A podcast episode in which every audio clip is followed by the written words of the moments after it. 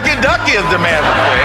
Oh, Shucky Ducky was a way for me to say, I am thrilled to be here. Why not just say that? Herman Cain. Herman Cain. Solutions for a Better America. This is your host, Herman Cain. Thank you for joining us. Because, you know, we're going to tell you the truth. We're going to give you the facts. We want you to be better informed and better inspired to help make this a better America. Breaking news. Breaking news every day with Herman Cain and the most connected man in Washington, Jamie Dupree.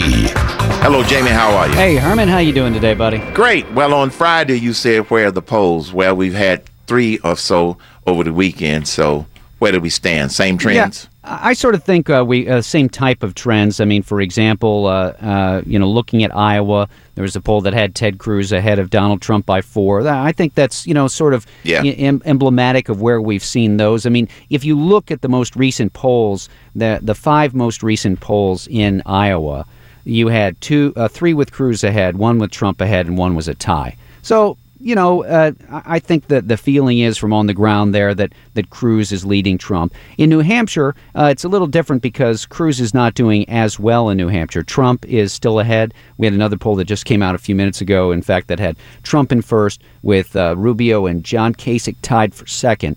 You have Rubio, Bush, Christie, and Kasich doing much better. Bush, Christie, and Kasich doing much better in New Hampshire than in any other state. Rubio seems to be right up there in that number 2 slot. I'm sure he'd like to be the number 2 and not have to have Christie or Kasich or Bush get ahead of him, because that would sort of muddle things. Ted Cruz is going to be in New Hampshire this week. I thought this was interesting. For the first time in almost 2 months, he hasn't been in New Hampshire. Right. But he's still doing okay there. Look, that's not a state where I don't think he's going to do that well, but we'll have to wait and see. Over the weekend, Donald Trump, who is in New Hampshire as we speak right now, went after Cruz a number of times, not on issues. Trump has obviously decided that his main way to go after Cruz is not by going after him on, say, defense or education policy or immigration or economic ideas. It's just on where Cruz was born. At a rally yesterday, Trump asked the crowd, do you think is Ted Cruz a legitimate candidate? And everybody screamed, no. And so Trump has been trying to sow those seeds that because Cruz was born in Canada, he is not eligible to run for president. Cruz and just about everybody here in D.C. say that's not so. But certainly Trump has been able to change the conversation over the last week about Cruz, and in a sense overshadow some of Cruz's retail stops in Iowa. But as of now, Cruz still seems to be the favorite in Iowa with 3 weeks to go. Well, I think that this... Bertha stuff is going to eventually fizzle out because there's nothing there. And I mean, it won't stand up in a court of law or anything like that. Now, it's interesting, real quick, Herman, the Rand Paul people have been sort of fanning the flames a little. Yeah. The chief strategist for Rand Paul in Iowa today was tweeting out a story about Cruz growing up in Cruz's parents being in Canada and stuff like that. So while they haven't been as vocal as Trump, they've been trying to keep the story going as well. I see. In New Hampshire, you mentioned Christie, Bush. Haven't they been spending a bunch of money there on air, advertising? Yeah, not only on air, but spending most of their time there. Christie has been has on his schedule some additional stops now in Iowa over the next couple of weeks, and look for the candidates to bounce back and forth between those two states. Interestingly enough, I saw a story today in the Des Moines Register that said, "Who do you think the candidate is who will have the most ads on and the most ad time?" From January 1 until February 1, so that this month of January up until the Iowa caucus. The candidate running the most ads will be Marco Rubio in Iowa. Marco Rubio, as well as his ad in his super PAC that's supporting him. So I just throw that out there just to be a stat. I don't know that's going to mean anything, but I do sense the Rubio people, I think, understand how important it is for them to get a third-place finish at a minimum in Iowa, right? Because that will help deliver some momentum. I think if he was fourth, it wouldn't be any big deal or any big hit, but an extra bit of momentum going from Iowa to New Hampshire could elevate Rubio above the Jeb Bush, above the John Kasich, above the Chris Christie camps, and allow Rubio to separate himself overall. Gotcha. Well, like you said, we only have a few weeks to go, and then we will know. Now, President Obama is preparing for his final State of the Union address. Jamie, do you really think the empty seat for victims of gun violence is going to work? Really? Well, again, it'll work maybe for one side and not the other. Yeah. I mean, point. It's, you know, every, as I like to say, politics is a never-ending state of war. You know, you're not going to get, it's, I always compare it to siblings. You're never going to get your sibling to admit, or your family member, that they did something wrong or that they were wrong. They'll just find a new thing to argue about. Right. And, you know, in a sense, the State of the Union is the same kind of thing. I interviewed a number of Republicans in Congress last week about the State of the Union, and you could tell some of them were just, oh, God, I can't wait for this speech to be over. I don't want to listen to it. I've been there 7 times. You know, it reminds me of 8 years ago right now when you would talk to Democrats and they, oh, I can't wait for George W. Bush to be gone. That guy drives me nuts. He's and it's the same thing we get to this point in time. So, you know, I'd look for the president to do two things tomorrow night, not only to lay out a legislative agenda in which he will talk about guns. They will have an empty seat, as you mentioned, in the guest box for the First Lady that will signify victims of gun violence. They will also have a Syrian refugee in the guest box for the First Lady, who has now made it to the United States. I'm sure that'll get under the skin of some Republicans as well. The other issue is, don't forget, we got a little dose of presidential politics creeping in, is certainly, because there'll be some people in the audience who would like to be in that position to give the State of the Union address in the future. Well, we have 3 senators still running, Marco Rubio, Rand Paul, and Ted Cruz. Cruz will skip the State of the Union. He's going to instead be making stops in New Hampshire, so he's going to be up there. Rubio will be here, and so will Rand Paul. So they'll both be in the audience for the speech, and I would assume you'll get maybe a look at them, you know, in some of the shots of lawmakers out there on the floor.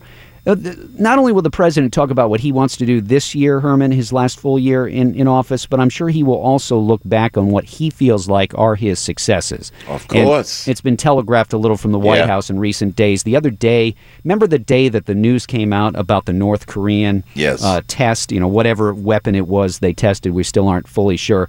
That briefing at the White House that day, I tuned it in, figuring, okay, this is going to all start about North Korea. And instead, Josh Earnest, the spokesman, went on and on for about 5-6 minutes about the dramatic recovery and success of the American auto industry and how much the administration had helped that out and how they saved jobs and helped the economy and more. And it just struck me right then and there, like, okay, yep, here, you're telegraphing something that you're going to do next week in the State of the Union address.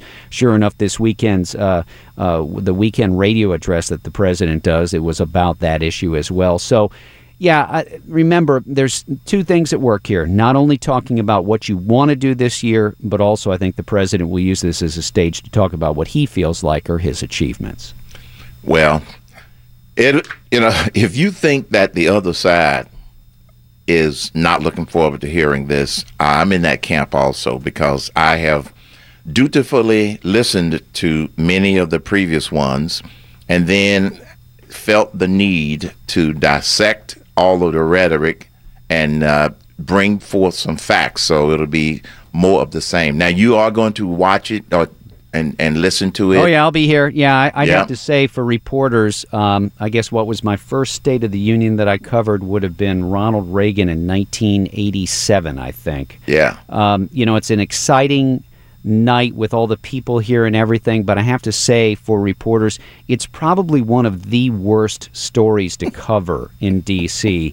each year, simply because everybody is on autopilot. Yeah. You know, the press releases are written hours before. You don't even know what the president's going to say, and people are putting out press releases about what they don't like in the speech.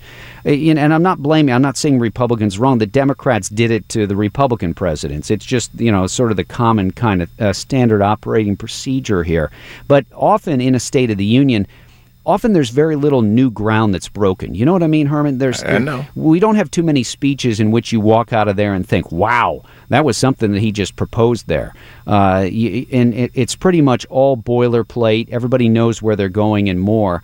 And what was it? Last year, I want to say, I think the White House leaked out the president's. They released his speech well before he even gave it, which was even different. So you could read the whole thing before he even started and play read along with the president if you wanted to. So the other thing is watching the members of Congress run out of the House chamber with 20 minutes to go in the speech, so they can be first in line to react to the TV cameras that are all jammed in the old House chamber just down the hall in Statuary Hall to get reaction done.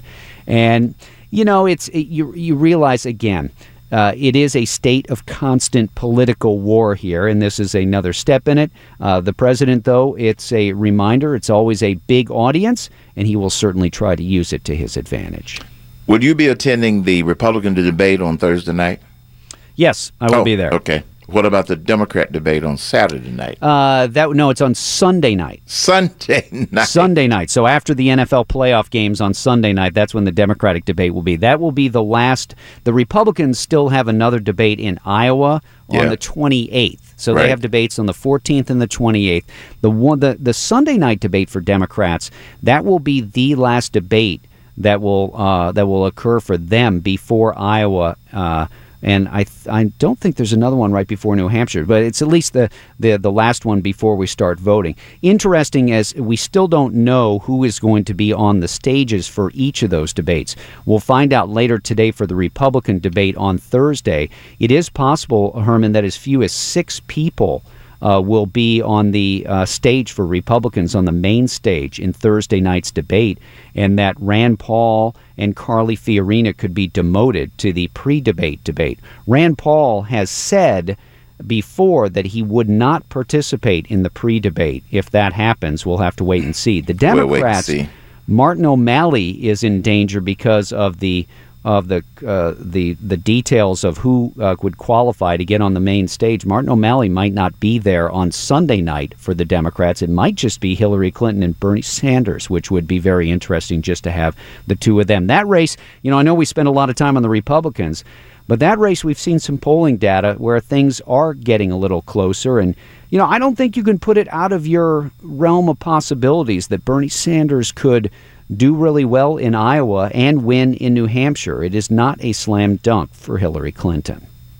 You can say that again. It's not a slam dunk. Well, now, very quickly, the Iowa caucuses, remind me again, when they go and all of the spokespersons make a pitch for their candidate, do they do one ballot, multiple ballots? And secondly, what's actually reported? Each party does it differently. Democrats will get in their groups in each precinct and vote for whoever they want to vote for.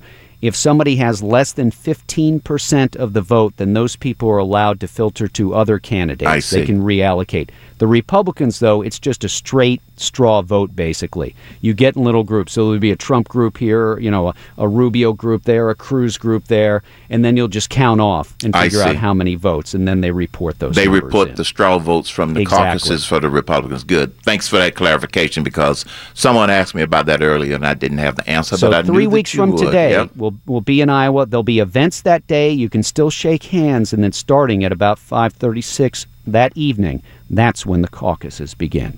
Very good. Thanks a lot, Jamie. See you, Herman. You're listening to The Herman Cain Show.